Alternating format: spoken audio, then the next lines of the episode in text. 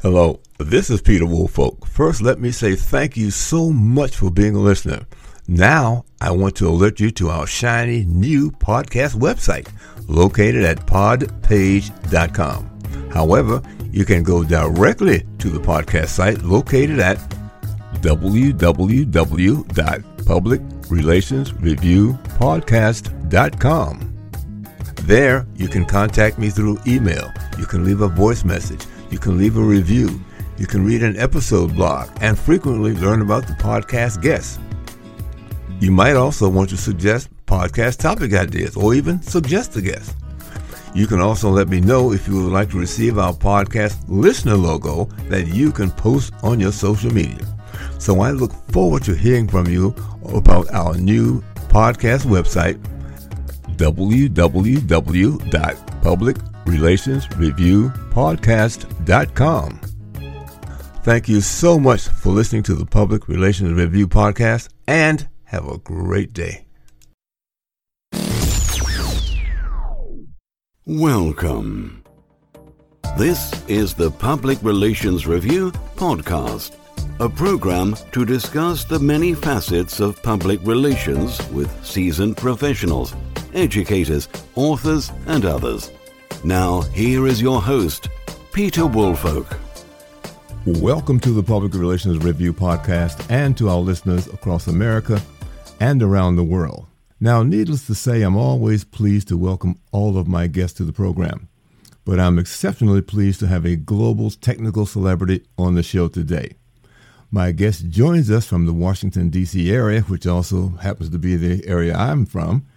She's Kathy Hackl, a globally recognized augmented reality, virtual reality, and spatial computing thought leader.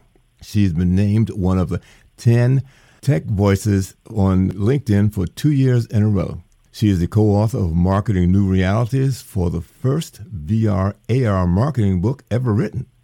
And she and co author John Buzzell have written a second book, The Augmented Workforce How AI, AR, and 5G will impact every dollar you make. She has led agencies, brands, and companies in applying augmented reality and virtual reality for marketing and training, including brands like AT&T and Porsche.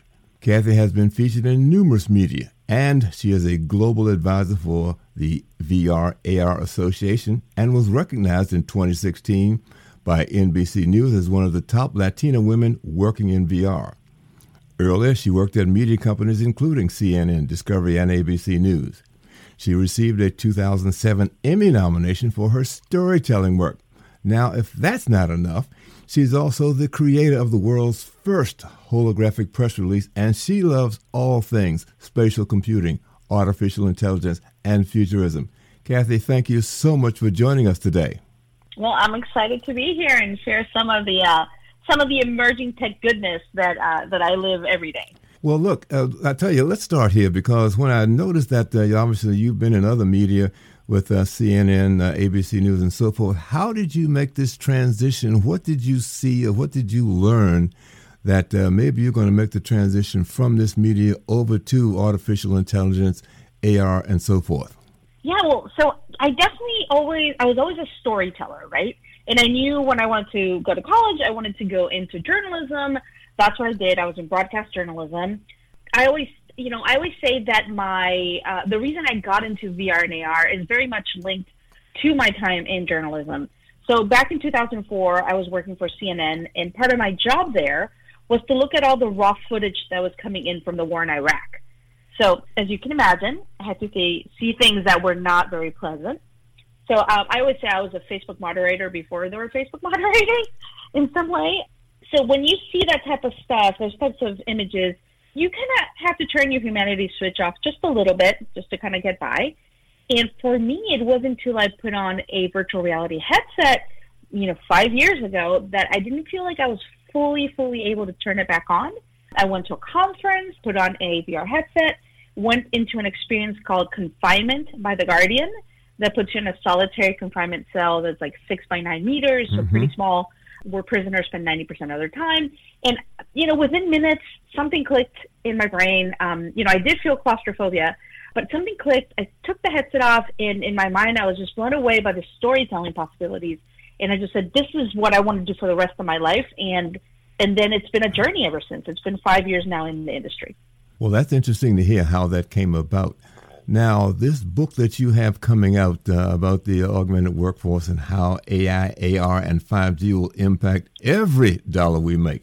Let's mm-hmm. dig deep on that one because obviously that's going to attract a lot of attention. So, how will that begin to, or has it begun to, impact the dollars we're making now? Yeah, I, I think we'll see an acceleration. Definitely, you know, through what we're living um, through now with the pandemic, I, th- I think we're going to start to see an acceleration of adoption of some of these technologies even further. You know, when when John and I started working on the book, and, and the book is, is due to come out in late 2020, we start to think about what is something that's going to impact everyone, whether it is that you um, work in a you know in a warehouse or whether you're an executive at, at a big corporation. And we just realized, okay, there are certain technologies that are converging and that are starting to create this change. And while this change is in some ways just starting, it's going to get accelerated and it's going to have an impact. So we wanted to write this book specifically for people in you know in different types of uh, verticals and industries, but that are leaders in their companies, that are up and coming managers, uh, that are executives, that really want to inform themselves about how these technologies going beyond basically going beyond just the definitions to really understanding how they're being implemented across different industries and verticals. Mm-hmm. So it's changing. And you ask me, how is this going to happen? It depends on the vertical and it depends on the industry.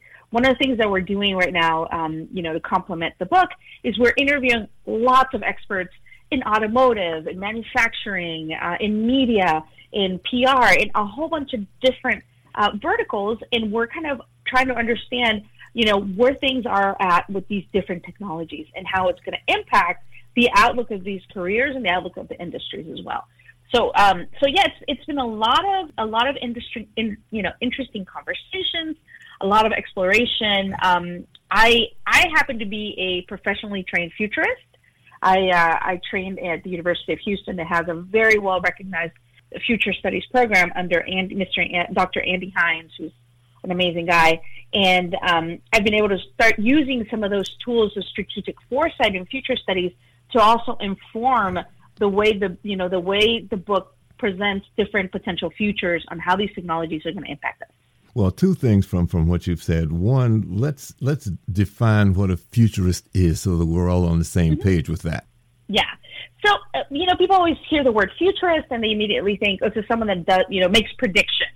It, it's not really that. I mean, if a futurist is making predictions, it doesn't you know it doesn't really align with the academic training and the idea that you know academically trained uh, futurists uh, really think we really what we do is we prepare people and companies for uncertainty. And uncertainty obviously is something that we're living through right now. We help create that long-term strategic thinking strategic foresight uh, so that companies and people can start thinking about the potential futures that are ahead of them. If you know it's, it's about helping them prepare for uncertainty and mm-hmm. helping them have that long term strategy. Okay, got I've got that one. Mm-hmm. Now let's circle. And, and, Peter, can I add can uh-huh. I add something to that? Certainly. I think it's actually really important for PR. This is something I've never understood in, in the last couple of years. Is why strategic foresight is not necessarily a big part of public relations, because PR pros, having been one, uh, we do a lot of you know crisis management and crisis preparedness and and things like that. And, you know, I personally think that there is room for disruption in PR and room for adding strategic foresight as another discipline for PR practitioners. You, you know, you it's interesting you brought that up because uh, oh, several months back I had a guy on here, Jonathan Bernstein, had said because mm-hmm. he's a, um, a fellow that is uh, well recognized in uh, crisis communications and, and uh, as well. What he said is that a lot of things could be prevented if people took the time to sit down and anticipate what could go wrong and then begin to build strategies and policies to, to prevent that or try to prevent, uh, uh, mitigate it as best as possible. Mm-hmm. But so I think that there are some people are beginning to and have started to take a look at it. Uh, you, you're perhaps right. Maybe they haven't they didn't deal or go down deep enough to uh, fully uh, flesh this out. And I think when you have a client and you present to them these potential future scenarios of, you know, we call them, you know, potential futures, and you present these to them, and and you can kind of work back to how do we, you know, how do we prevent this, let's say, catastrophic future from happening, mm-hmm. or what have you? Like, there's a whole, you know, th- there's a whole opportunity, I think, for PR pros in that area. So, so definitely wanted to include that since I know your audience is, you know, mostly, you know, business communicators and PR pros. Well, I, I think that's a very, very, very important piece, at least, uh, you know, as we look at it from a futurist point of view. Let's mm-hmm. also transition into one of the biggest things on the, on the horizon right now is 5G. It, uh, I guess, is beginning to roll out. Uh, maybe we all haven't adapted to it yet, but tell us uh, what impact. First of all, explain how 5G works and what it is, and then how you see that impact public relations area. So I am not a 5G expert per se. I have plenty of friends that are. I have a good friend at uh, Verizon, Nigel, who's a superstar in the 5G world. Um, what I will say is that um, it, basically it is we're going to have more bandwidth. We're going to have faster connectivity lower latency. Um, this will allow for higher fidelity. It would mm-hmm. allow it will allow for you know more faster speeds, more connectivity.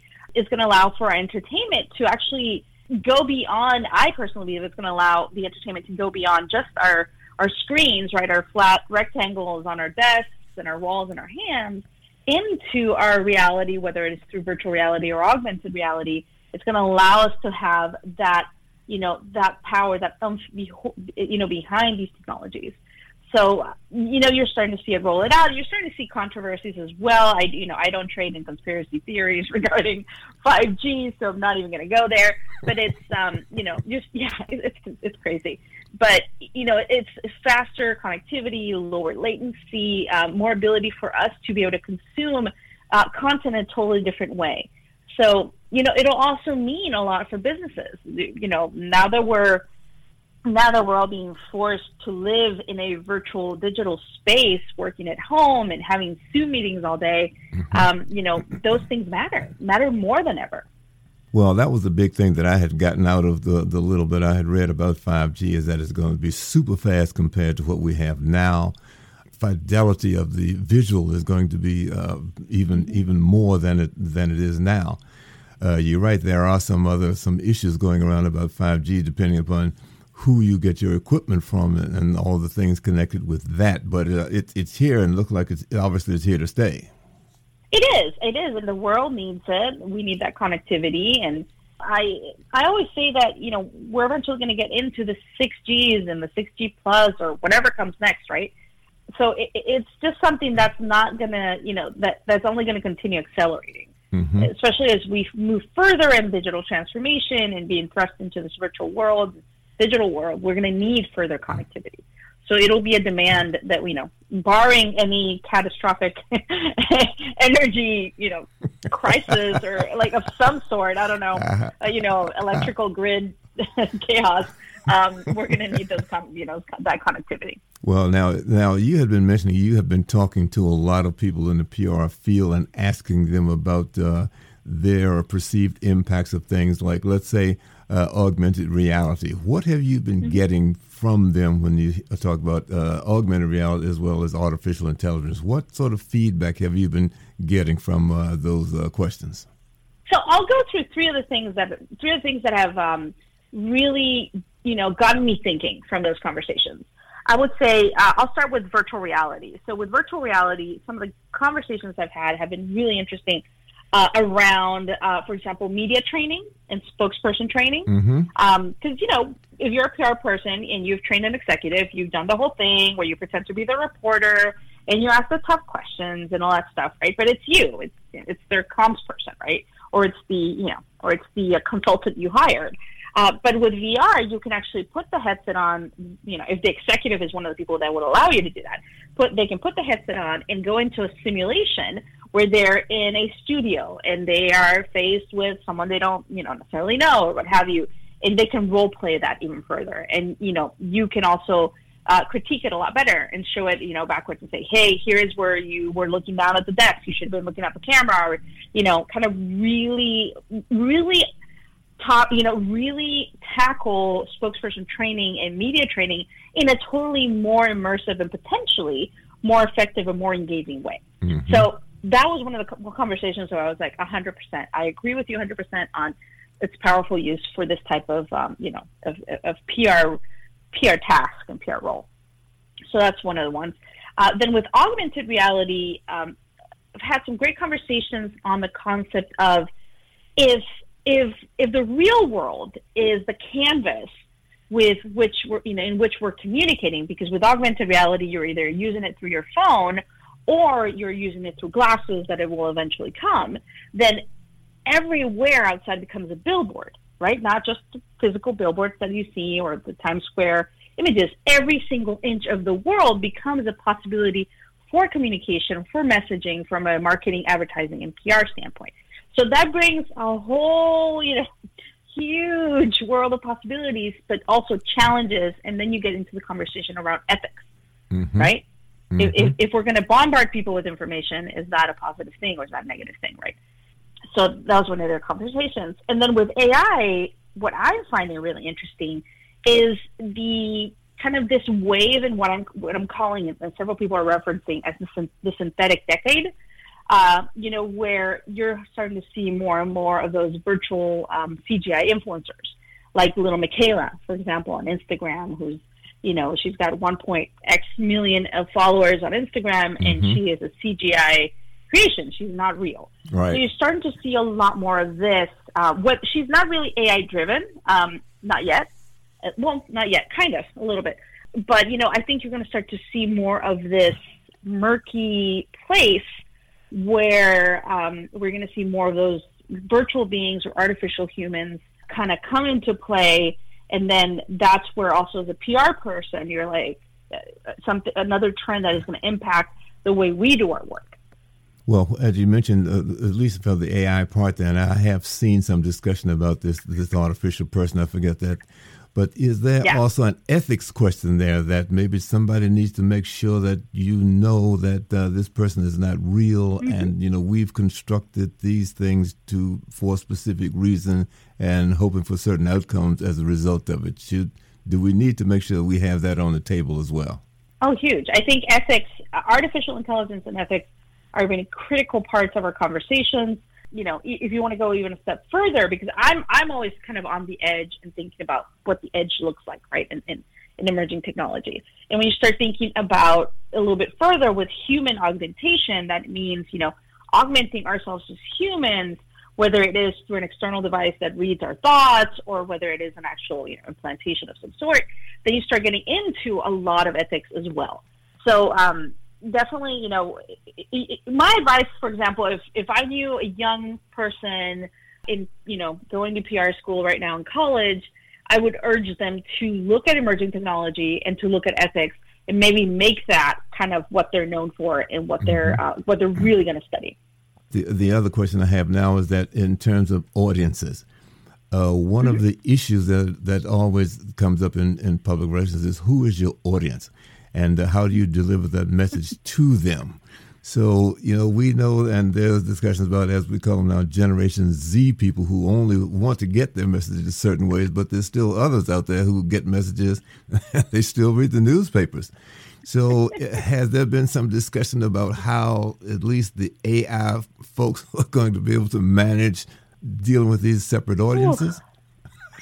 Well, yeah, you know, from an AI, there, there's two there two things I want to mention here. So, yes, from a um, you know, from our software perspective, you know, there's AI tools that are going to be able to you know target you better and know what the mess you know specific message that you want to hear. For example, there's uh, Synthesia, uh, a startup in the UK that's doing great work. What they're doing is they're actually using AI so that any YouTube video, uh, so let's say Casey Neistat does a video, he speaks English, and through Synthesia's uh, tool, he is actually, po- you know, when he posts the video, and let's say you view that in um, in Korea uh, through synesthe- through using the synthesia tool, that person would view Casey Neistat's video in Korean, and Casey Neistat's mouth would move as it is as if it were speaking in Korean. Mm-hmm. Okay, and that's all using AI. So imagine the impact that that has in the massive reach of, of you know of content for specific audiences. So that's pretty big. And then the other thing that I'm interested in is what will happen to marketing, PR, and communications when we start to realize in you know let's say five, ten years that are, you know, who is your audience, who are you speaking to, when that starts to shift. When your audience, um, you know, is not only regular humans, but becomes uh, humans that are augmented in some way, uh, it becomes robots and it becomes uh, virtual influencers of some sort. So then you're going to have a whole other world of, um, of, of people, you know, people or personas or whatever you call them that you're going to be needing to communicate with. So, you know, that opens up a whole other world of possibilities and conversations to be had. Mm-hmm. You know, that, that also brings up another, I'm not sure if there's a precise intersection here, but uh, we did a story, uh, a program uh, a month or so ago about voice search technology. Uh, and if you've got robots in your home talking to robots, you know, say so and so to the robot to, you know, turn up the air conditioner or find such and such on TV. Uh, is there a possibility that one technical piece will be talking to another technical piece to solve the problem? Oh, yeah. Okay. Yes, yes, a hundred percent. I mean, and, and, some of them are already talking amongst themselves. We just don't realize it because it's through data. But, um, but yeah, you know, to that point, something that really struck me the other day is, you know, I have Alexa on my kitchen counter, and she's great. I, you know, for I use her mostly for stuff like that, and uh, on my kitchen counter. And I was asking her something. See, I'm saying her. I'm already mm-hmm. embodying her as a woman.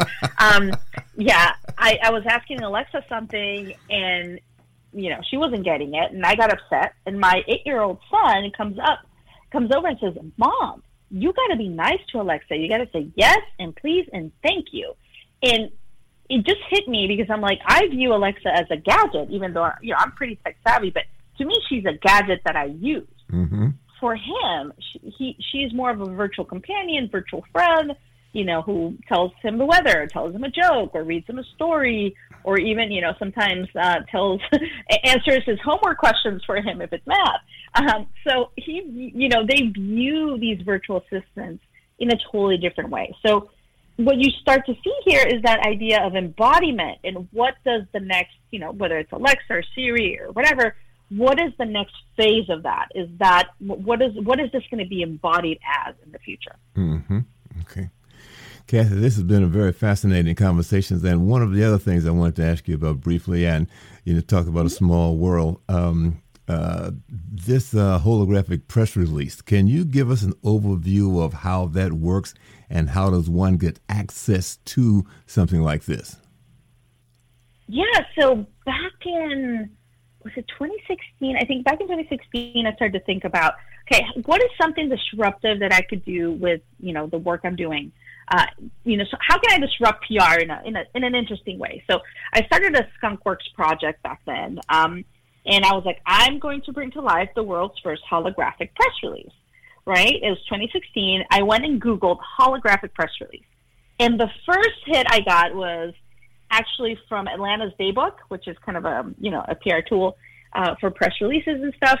And they were like announcing in 2015 a holographic press release. Well, they were actually doing it on April 1st, and it was an April Fool's Day joke mm-hmm. for a holographic press release. And that was in 2015.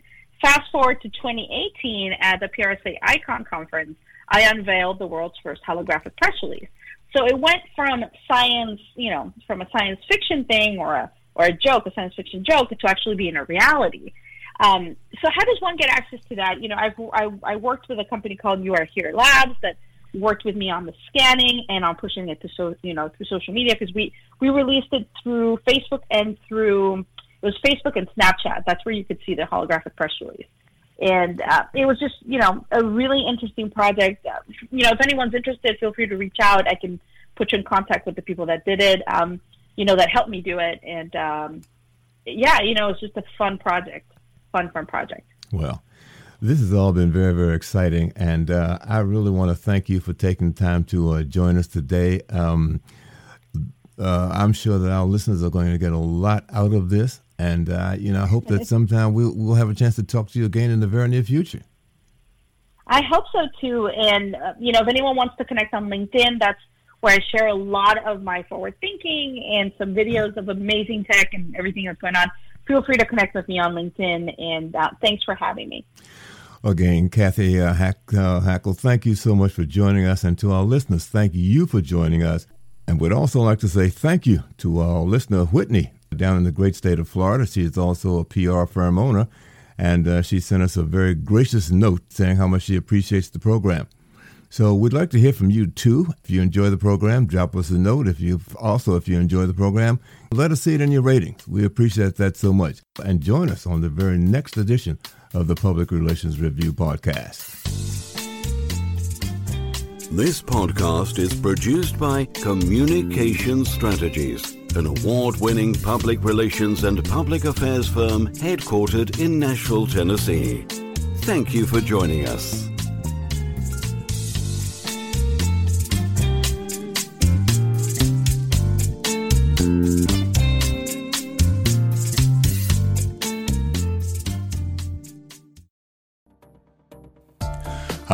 This is Peter Woolfolk speaking. Now, first of all, thank you so very much for listening to the podcast.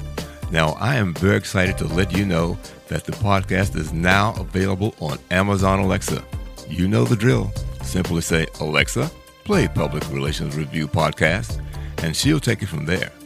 And again, thank you for listening. And if you enjoy the program, please become a subscriber. Now, on to the podcast.